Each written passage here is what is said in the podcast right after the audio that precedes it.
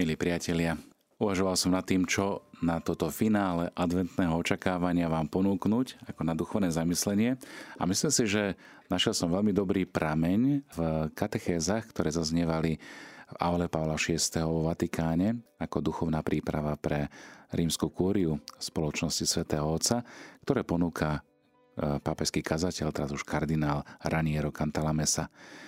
Ono začal taký adventný cyklus, katechés, eh, poukazuje na také tri brány, ktoré je potrebné otvoriť Kristovi.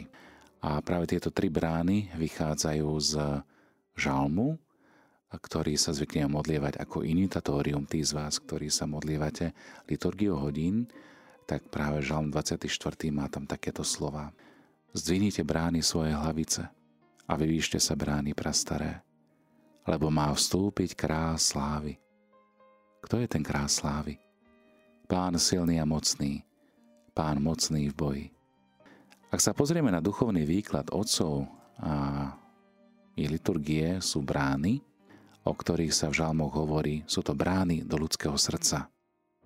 Blahoslavený je ten, komu na dvere zaklope Kristus, komentoval svätý Ambrós. Našou prvou bránou je brána viery. Ak pozvihnete brány svojej viery, vstúpi k vám král slávy. Svetý Ján Pavol II urobil zo slov žalmu manifest svojho pontifikátu. Otvorte, otvorte do Korán dvere Kristovi. Zvolal v deň svojej inaugurácie do služby pastiera cirkvy. Otvorte do Korán dvere Kristovi. Veľké dvere, ktoré môže človek otvoriť alebo zavrieť Kristovi, sú len jedny a nazývajú sa ľudská sloboda. Otvárajú sa však troma rôznymi spôsobmi, ako keby mali také tri zámky. Podľa troch rôznych druhov rozhodnutia. Je to trojitý názov tých istých dverí. A to sú božské čnosti. Viery, nádeje a lásky. Sú to zvláštne dvere. Otvárajú sa súčasne znútra aj zvonka. Kľúčmi, z ktorých jeden je v ruke človeka a druhý v ruke Boha. Človek ich nemôže otvoriť bez súhlasu Boha a zase Boh ich neotvára bez súhlasu človeka. Začneme teda naše uvažovanie nad prvou bránou, bránou viery. Boh, čítame skutkov apoštolov, otvoril pohľadom dvere viery. Skutky 14.27. Boh otvára dvere viery, keď dáva možnosť ľuďom uveriť, keď posiela tých, ktorým ohlasujú evanelium – Človek otvára dvere viery, keď príjma túto ponuku. A v advente s príchodom Krista nastáva obrovský skok vo viere. Nie je jej povahe, ale v jej obsahu. Teraz už nejde o všeobecnú vieru v Boha, ale o vieru v Ježiša Krista, ktorý sa pre nás narodil, pre nás zomrel a slávne stal z mŕtvych. Známy s Hebrejom obsahuje dlhý zoznam veriacich, keď hovorí, s vierou priniesol obetu Ábel. S vierou posluchol Abraham. S vierou Izák, Jakub. S vierou Mojžiš. Na záver však hovorí, a títo všetci, hoci sa vo viere osvedčili, nedosiahli prislúbenie. Možno sa pýtate, čo im chýbalo. Chýbal im Ježiš. Teda ten, ktorý, ako hovorí ten istý list, je pôvodcom a završiteľom viery. Milí priatelia, kresťanská viera teda nespočíva len vo viere v Boha, ale aj vo viere v toho, ktorého Boh poslal, Ježiša Krista. A keď sa Ježiš pred vykonaním zázraku opýta, veríš? A po jeho vykonaní povie, tvoja viera ťa zachránila, nemá na mysli všeobecnú vieru v Boha, ktorá bola samozrejmosťou u každého veriaceho Žida, ale má na mysle vieru v Neho, v Božiu moc, ktorá mu bola daná. Toto je teraz tá viera, ktorá ospravedlňuje bezbožných. Viera, ktorá rodí nový život, ktorá ho prináša. Prichádza na konci procesu, ktorého jednotlivé fázy apoštol Pavol v 10. kapitole svojho listu Rimanom takmer vizuálne sleduje na mape ľudského tela. Všetko sa podľa neho začína v ušiach, skrze počúvanie, ohlasovanie Evanielia. A tak som veľmi rád, že aj prostredníctvom nášho rádia, Rádia Mária, môžeme byť týmto nástrojom na ohlasovanie Božieho slova, radosnej zvesti. Lebo viera je zhlásania. Od uší smeruje pohyb k srdcu, kde sa uskutočňuje základné rozhodnutie. Veríme srdcom. A od srdca sa pohyb vracia späť k ústam. Ústami sa koná význanie viery. Čiže máme tu dynamiku počúvania, lásky, prijatia do srdca a ohlasovania, vydávania svedectva, hovorenie, ohlasovanie. No ale proces sa tu nekončí, lebo od uší, srdca a úst sa pohyb prenáša na ruky. Áno, na ruky. Pretože viera je činná skrze lásku. Galatianom 5.6. A svätý Jakub môže byť teraz spokojný. Je tu priestor aj pre skutky, nie však pred, ale po viere, v logickom, ak nie chronologickom význame slova. K viere sa neprichádza skrze čnosti, hovorí svätý Gregor Veľký, ale k čnostiam sa prichádza skrze dar viery. A to už povedal dávno pred Luterom. K viere sa neprichádza skrze čnosti, ale k čnostiam sa prichádza skrze dar viery. Na tomto mieste sa teda vynára otázka, milí priatelia, ak viera, ktorá zachraňuje, je viera v Ježiša Krista, čo si máme myslieť o všetkých tých, ktorí nemajú možnosť Neho uveriť? Žijeme v sekulárnej spoločnosti, ktorá je aj z náboženského hľadiska veľmi pluralistická. Naša teológia, či už východná, alebo západná, katolícka, alebo protestantská, sa vyvíjali vo svete, kde existovalo prakticky len kresťanstvo. Áno, človek si bol vedomý existencie iných náboženstiev, ale od začiatku ich považoval za falošné, alebo ich vôbec nebral do úvahy. Okrem rozdielného chápania círky všetci kresťania zdieľali tradičnú axiómu extra ecclesiam nulla salus, čiže mimo církvy nie spásy. No dnes to tak už nie je. Už nejaký čas prebieha medzi náboženstvami dialog, ktorý je založený na vzájomnom rešpekte a na uznávaní hodnôt, ktoré sú v každom z nich prítomné. Našej katolíckej cirkvi bola východiskom deklarácia druhého vatikánskeho koncilu Nostra Aetate, ale podobnú orientáciu majú všetky historické kresťanské cirkvy. S týmto poznaním prišlo aj presvedčenie, že spasení môžu byť dokonca aj ľudia mimo cirkvy. Prekvapuje vás to?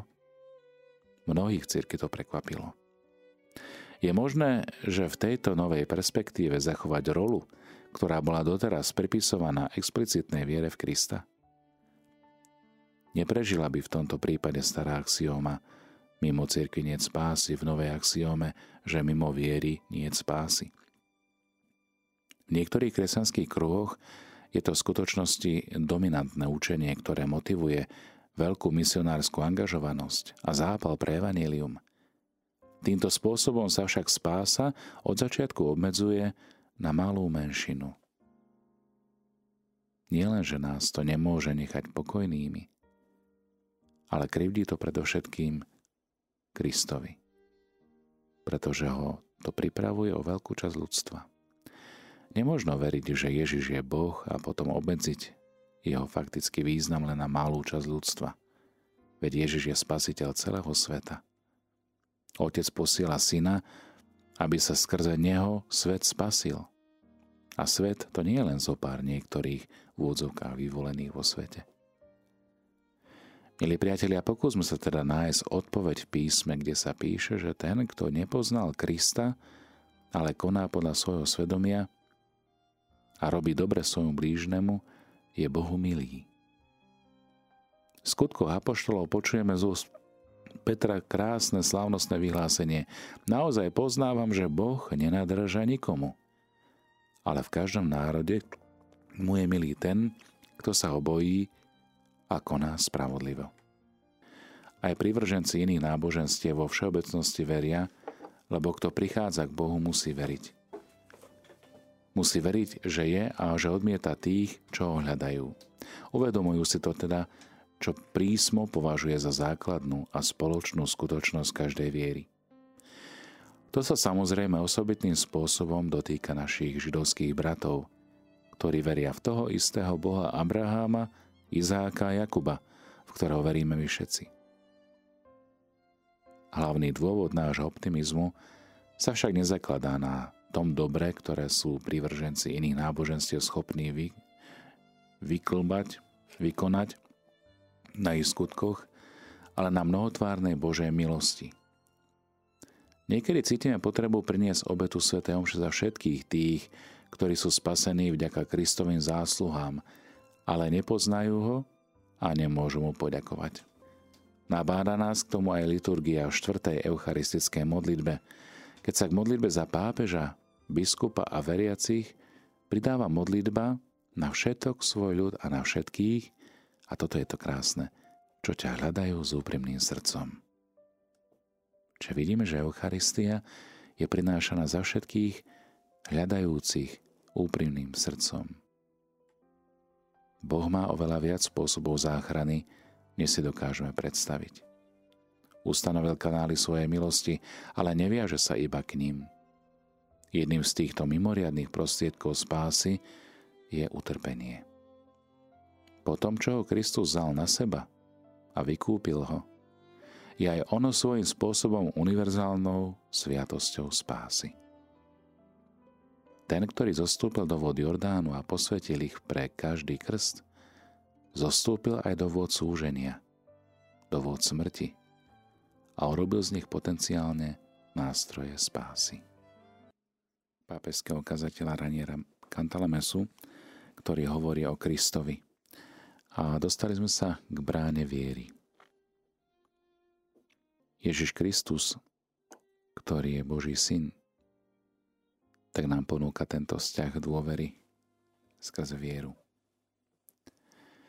Ten, ktorý zostupuje do vody Jordánu a posvetil ich pre každý krst, zostúpil aj do vôd súženia a urobil z nich potenciálne nástroje spásy. Záhadným spôsobom každé utrpenie, nielen utrpenie veriacich ľudí, určitým spôsobom doplňa to, čo chýba Kristovmu utrpeniu. Je zaujímavé, že církev slávy sviatok svätých betlemských neviniatok hoci oni ani nevedeli, že svojou krvou trpia pre Ježiša Krista. Veríme, že všetci, ktorí sú spasení, sú spasení vďaka Kristovým zásluhám, lebo nie pod nebom iného mena daného ľuďom, v ktorom by sme mali byť spasení. Jedna vec je však tvrdiť, že Kristus je nevyhnutný pre spásu a druhá, že viera v Krista je nevyhnutná pre spásu. Milí priatelia, je teda zbytočné pokračovať v ohlasovaní Evanielia každému stvoreniu? Ani zďaleka. Je potrebné zmeniť motív, nie samotné ohlasovanie. Musíme pokračovať v ohlasovaní Krista ani nie tak z negatívneho dôvodu, pretože inak bude svet odsúdený, ale z dôvodu pozitívneho. Kvôli nesmiernemu daru, ktorý Ježiš predstavuje pre každého človeka – Medzináboženský dialog nie je protikladom evangelizácie, ale medzináboženský dialog určuje jej štýl. Takýto dialog, napísal svätý Ján Pavol II v Redemptoris Missio, je časťou poslania cirkvy ohlasovať Kristovo evanílium. Preto Kristov mandát chodte do celého sveta a hlásajte evanílium všetkému stvoreniu alebo učte všetky národy a krstite ich, si zachováva svoju väčšnú platnosť. Lebo treba ho chápať v historickom kontexte. Sú to slova, ktoré treba stiahovať na dobu, kedy boli vyslovené a napísané. Dobu, keď celému svetu a všetkým národom znamenalo, že Ježišovo posolstvo bolo určené len pre Izrael, ale aj zvyšku sveta. Tieto slová platia vždy pre každého, ale voči tým, ktorí už patria k nejakému náboženstvu, je potrebná úcta. Je potrebná veľká trpezlivosť a najviac veľká láska. Svetý František zasi si to pochopil a ovidol do praxe. predpokladal dva spôsoby, ako postupovať voči Saracénom a iným neveriacim, ako ich nazýva. V jeho regule píše tieto slová. Bratia, ktorí idú medzi neveriacich, sa môžu medzi nimi duchovne správať dvoma spôsobmi. Jedným zo spôsobov je, aby sa nehádali a nespochybňovali, ale aby sa kvôli Bohu podriadili každému ľudskému stvoreniu a vyznávali, že sú kresťania. Iný spôsob je, že keď vidia, že sa to Bohu páči, nech hlásajú Božie slovo, aby verili v Boha Všemohúceho Otca, Syna a Ducha Svetého, Stvoriteľa všetkého a v Syna Vykupiteľa. S touto otvorenosťou srdca sa teraz vráťme k našej kresťanskej viere. Veľká výzva, ktorej čeli viera v dnešnej dobe, neprichádza ani tak zo strany filozofie ako v minulosti, ale zo strany vedy. Pred niekoľkými mesiacmi sa objavila senzačná správa. Teleskop vypustený do vesmíru 25. decembra 2021 a umiestnený vo vzdialenosti 1,5 milióna kilometrov od Zeme poslal 12. júla tohto roku nevýdané zábery z vesmíru. Zábery, ktoré vyvolali vo vedeckom svete veľký ohlas a údiv. Nový teleskop, píše sa v správach, otvoril nové okno do vesmíru, ktoré nás môže katapultovať do obdobia tesne po prvotnom veľkom tresku. Je to najdetálnejší pohľad na ranný vesmír, aký bol kedy získaný. A predstavuje prvú ochutnávku novej revolučnej astronómie, ktorá nám odhalí vesmír tak, ako sme ho ešte nikdy nevideli. Boli by sme asi hlúpi a nevďační, keby sme neboli aj my spravodlivo hrdí za tento, ako aj za všetky ostatné vedecké objavy ľudstva. Ak viera, rovnako ako počúvanie, pochádza aj, úž- pochádza aj z úžasu, tieto vedecké objavy by nemali znižovať možnosť viery, ale naopak, mali by ju zvyšovať. Keby žalmista žil dnes, spieval by s ešte väčším nadšením, nebesia rozprávajú o sláve Boha – a obloha hlása dielo jeho rúk. A svätý František by opäť zvolal, buď pochválený môj pane so všetkými svojimi stvoreniami. Boh nám chcel dať matateľné znamenie svojej nekonečnej veľkosti prosedníctvom nekonečnosti vesmíru a chcel nám dať znamenie svojej neuchopiteľnosti prosedníctvom najmenšej častice hmoty, ktorá si ako nás ubezpečuje fyzika, aj tak zachováva svoju neurčitosť. Vesmír sa nevytvoril sám. Rozhoduje kvalita bytia. Nie kvantita. A kvantitou stvorenia je, že už je stvorené. Miliardy galaxií vzdialených od seba, miliardy svetelných rokov nemôžu túto vlastnosť zmeniť. Milí priatelia, bratia a sestry, tieto úvahy o vede, o viere neprekladáme preto, aby sme presvedčili neveriacich vedcov, ale aby sme sa my sami, veriaci ľudia, utvrdili vo viere a nenechali sa rušiť krikom protichodných hlasov sveta. Je to ten istý cieľ, pre ktorý svätý Lukáš hovorí znešenému Teofilovi, že napísal svoje evanielium, aby poznal, ako hovorí, spolahlivosť učenia, do ktorého ťa zasvetili. Tvárov tvár tomu, že sa pred našimi očami odkrývajú nekonečné rozmery vesmíru. Je pre nás kresťanov tým najväčším skutkom viery nie je veriť, že všetko stvoril Boh, ale veriť, že všetko je stvorené skrze Krista a pre Krista že všetko postalo skrze Neho a bez Neho nepostalo nič z toho, čo postalo. Kresťan má oveľa presvedčivejší dôkaz o Bohu, ako je dôkaz odvodený z vesmíru. Milí priatelia, teda poznanie, ktoré nám sprostredkúva aj tento veľký pápežský kazateľ Raniero Cantalamesa v týchto dňoch sprevádza s vedomím, že Boh tvorí všetko z lásky k svojmu synovi. A táto láska nás môže premieňať nás môže naplňať, nám môže dať zmysel. Dokonca aj vtedy, kedy doplňame jeho kríž svojim utrpením.